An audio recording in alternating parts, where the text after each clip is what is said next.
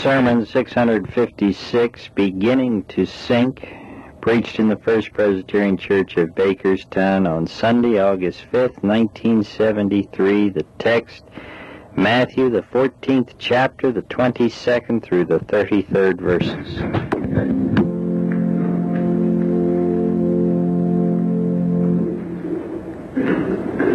The Gospel of Matthew, the 14th chapter, beginning to read at the 22nd verse.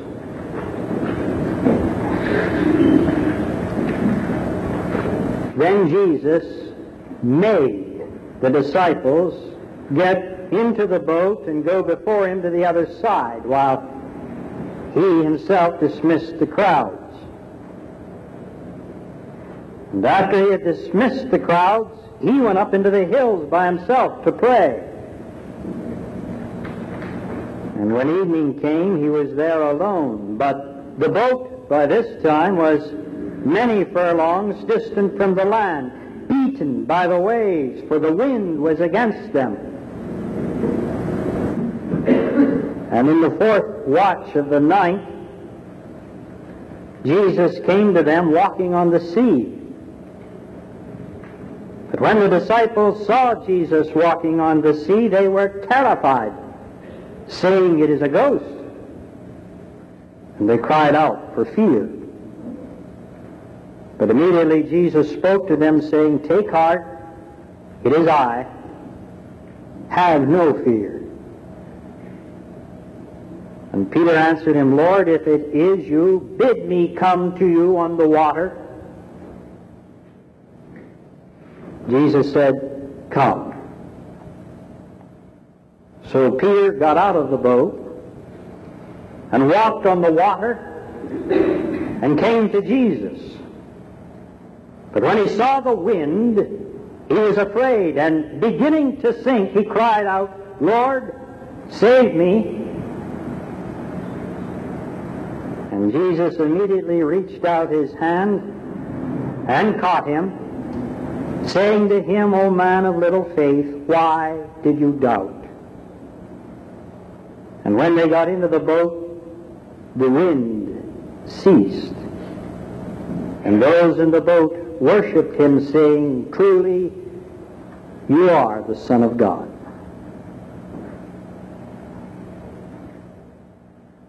Amen.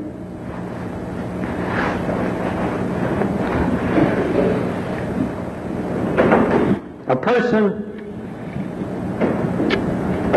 who has sunk into the depths of despair, despondency, degradation, can never, ever be disguised. Look at him in his eye, listen to his voice, observe his actions, and a blind man on a galloping horse riding in the darkest of midnights can easily recognize someone who has sunken into the depths of despair.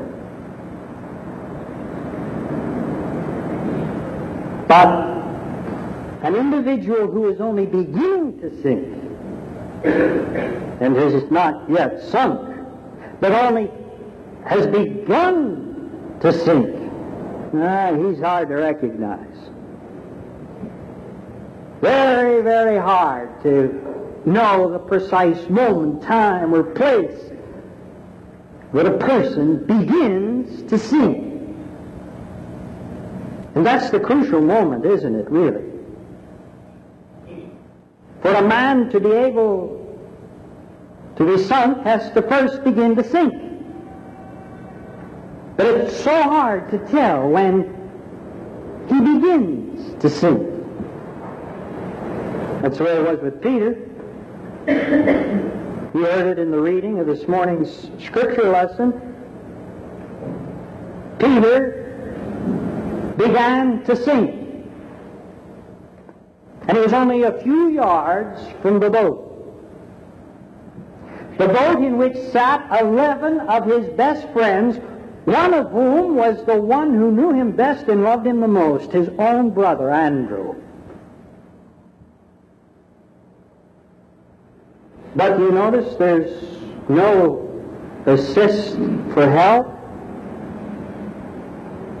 Their own friend, his own brother, beginning to sink only a few miles from their presence, no throwing out of the lifeline, no tossing of the life preserver, not even extending an oar.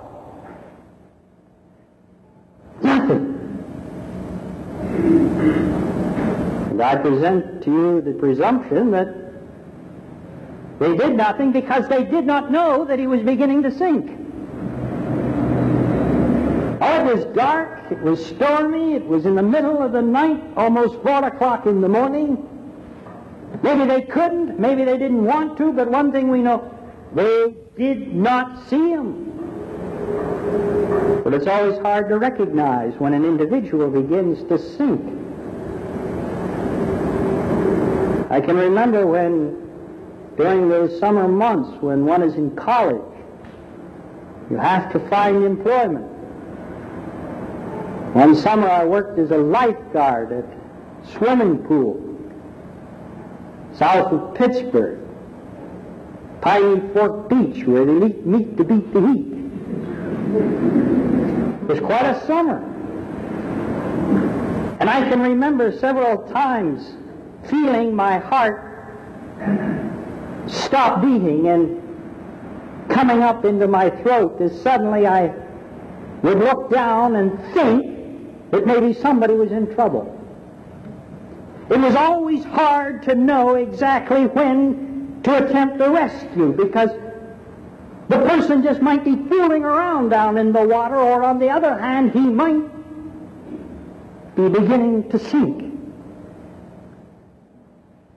It's hard to tell. But of course, it's what's true in the physical sense is also true in the spiritual and moral sense. It's not easy to tell when a person begins to sink.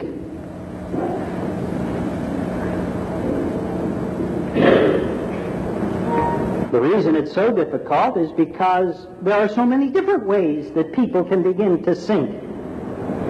And anybody, anywhere, anytime, can begin to sink. Look at Peter. The reason he began to sink was because of his temperament. His temperament. He had one, you have one, I have one. And it was his temperament that got him to begin to sink.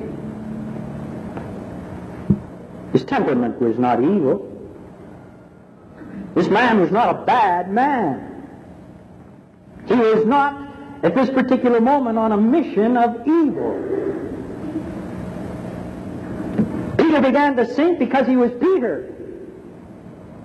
The other eleven men, they, they saw Jesus, they heard him. I'm sure they wanted to walk on the water to meet him, but they didn't. They were men of sagacity and common sense. They knew the difference between water and land. But Peter, lovable, adorable, impetuous, impulsive, headstrong, adventurous Peter, he had to crawl out of the boat.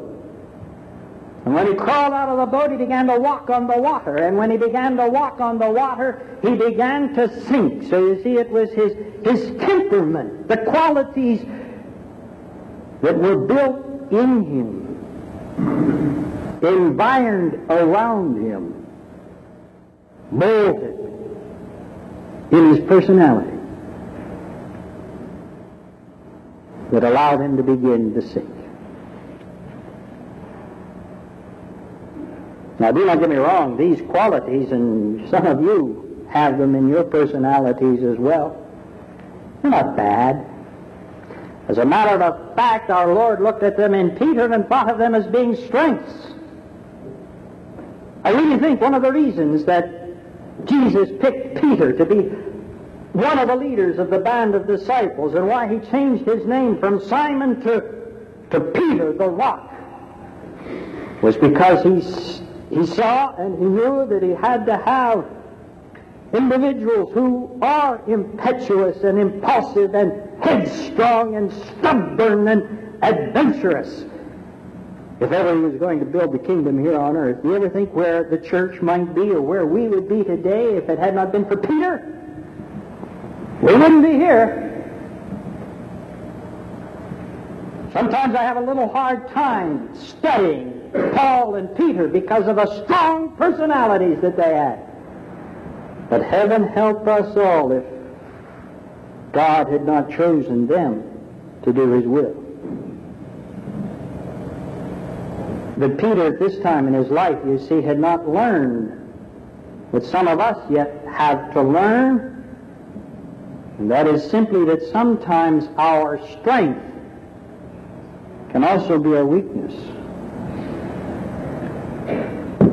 Peter's strength was also his weakness.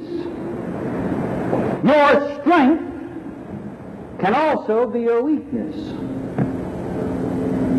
My strength is sometimes my weakness. That's the way it is. And your temperament can and has the potential and the ability to get any one of you to the place where you begin to sink. This temperament, which you like, I'm sure you do, Otherwise, you would change it. Under the power of God, you do have the ability to change it, but when we change not our temperaments, it's because I assume that we like them. But this temperament which you have and which I have, it has the ability, as some of us know, not only to win for us, and that's why we like it, remember, brother, it has the ability to wreck you as well. Not only will it reward you, but it can ruin you. Not only can it save you, as it has many times, but it can sink you. And that's something that we should never forget. For when we do, we've already begun to sink. There are so many different ways that we can sink in so many different causes. Just as Peter found temperament to be the cause for his sinking, it may be something else for you. There are so many different things that can make us sink, and we can sink in so many different places. So many different places. Look where it was for Peter. In familiar waters in the Sea of Galilee. That is where he began to sink. He was born, you see, in Bethsaida. And for those of you who know your biblical geography, you know that Bethsaida was on the Sea of Galilee. The last known address that this man had when he was in the fishing business with his brother Andrew was Capernaum. And those of you who were with us last October, you know where Capernaum is. It's, it's on the seacoast of the Sea of Galilee. This man was born by the sea. He was raised by the sea. This man took his living from the sea, and this man began to sink in the same sea. In his own backyard, in those familiar areas Oh, if he had begun to sink in the Red Sea or the Dead Sea or the Mediterranean Sea, someplace away from home, we would have been able to understand it. But he began to sink in his own backyard, the area which was so familiar to him. That's a point, you see, that sometimes we misunderstand. We always have kind of a feeling in this changing society that we have security with the familiar. And you take away the familiar and we may begin to sink. And some of you parents, I know you don't like to see your children to go away to college or when they are grown to go away to work because you're afraid they'll be out of familiar grounds and in some far off land they may begin to sink, and they may very well begin to sink in some far land.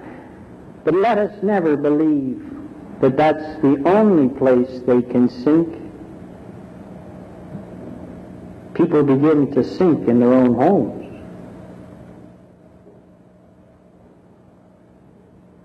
Some of us don't like new ideas, new jobs. We don't like to pick up and move away from the familiar, for our we're afraid of what's out there, and it, it may overcome us, and it might.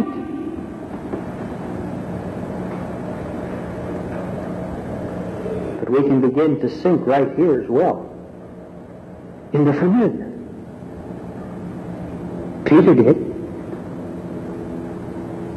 Well, a person can begin to sink anywhere, anywhere, including in that which he knows the best.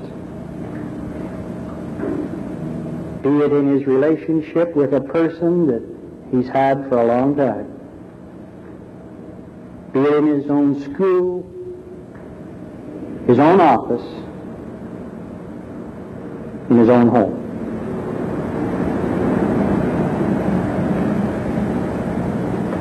We sink for any one of the many different reasons, anywhere,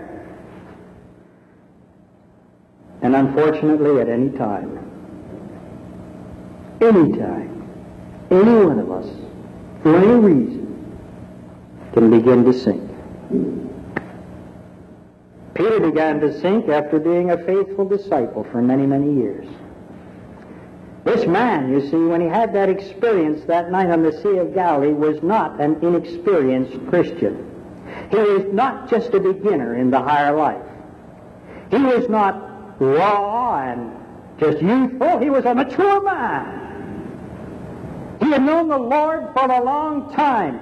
He had followed the Lord a long way. He had spent a long periods of time with Jesus.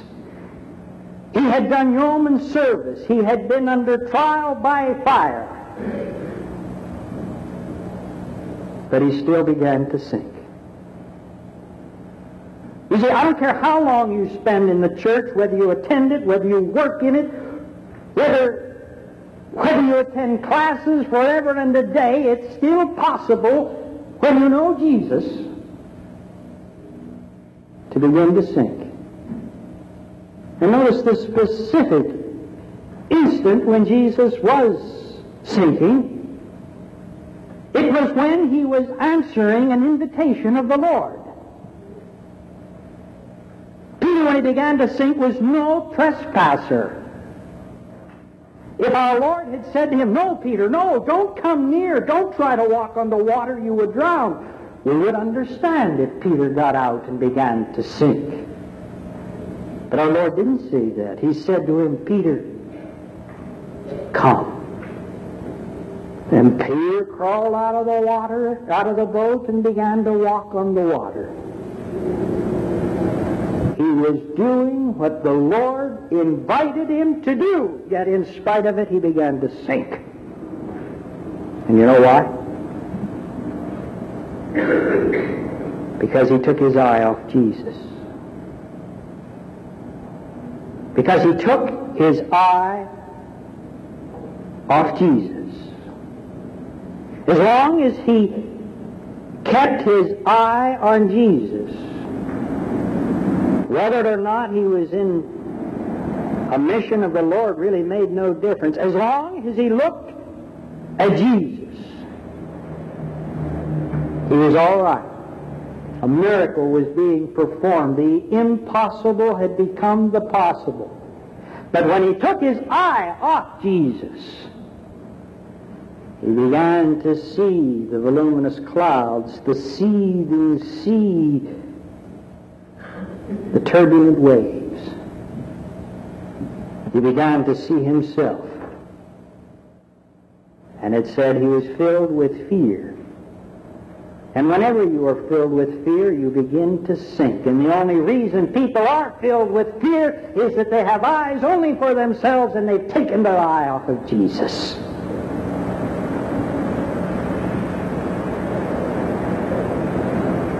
Any one of us anywhere At any time, no matter how many times we've been in this church, we can begin to sink. Even when we're in the Lord's work, when we take our eye off of Jesus, we begin to sink. And the pathetic thing about it, ladies and gentlemen, is that we may be sinking this very moment. And the husband or the wife who is sitting beside us, the son or the daughter, the father or the mother, they're not even conscious of it. Somebody may be patting us on the back and telling us what a great job we're doing. We may have our names in the newspapers. We may be sitting here as piously as anybody has ever sat. But we alone, like Peter, on a sea of life, we know that we're beginning to sink. And it scares us to death. Oh, we can put the blame here. We may know the reason. We can maybe name the spot. Maybe it was last night or sometime during this week at some wish to be forgotten spot. But we know that we're sinking. And we're the only one who knows, so we think. Peter thought he was the only one out there on the sea. But Jesus was watching. And Jesus wanted to reach down and help him. But please notice, Jesus did not reach down and save Peter until Peter first knew that he was beginning to sink. And when Peter himself, not somebody for him, but when Peter himself cried out, Lord, save me, save me. Any one of us, at any time, anywhere, can begin to sink and some of us are beginning to sink this very day, and we know it. There's only one cure, one cure for anybody, wherever he is sinking, whenever he is sinking, and that is to personally call unto Jesus for help and for salvation. You see, that hand that reached out for Peter has lost none of its strength. That hand can reach down into this sanctuary this very moment and catch any one of us and save us. But that hand, no matter how much it wants to reach out, he will not reach out unless you call. Ladies and gentlemen, brothers and sisters, friends, let's not wait until we are sunk to realize and admit that we have begun to sink.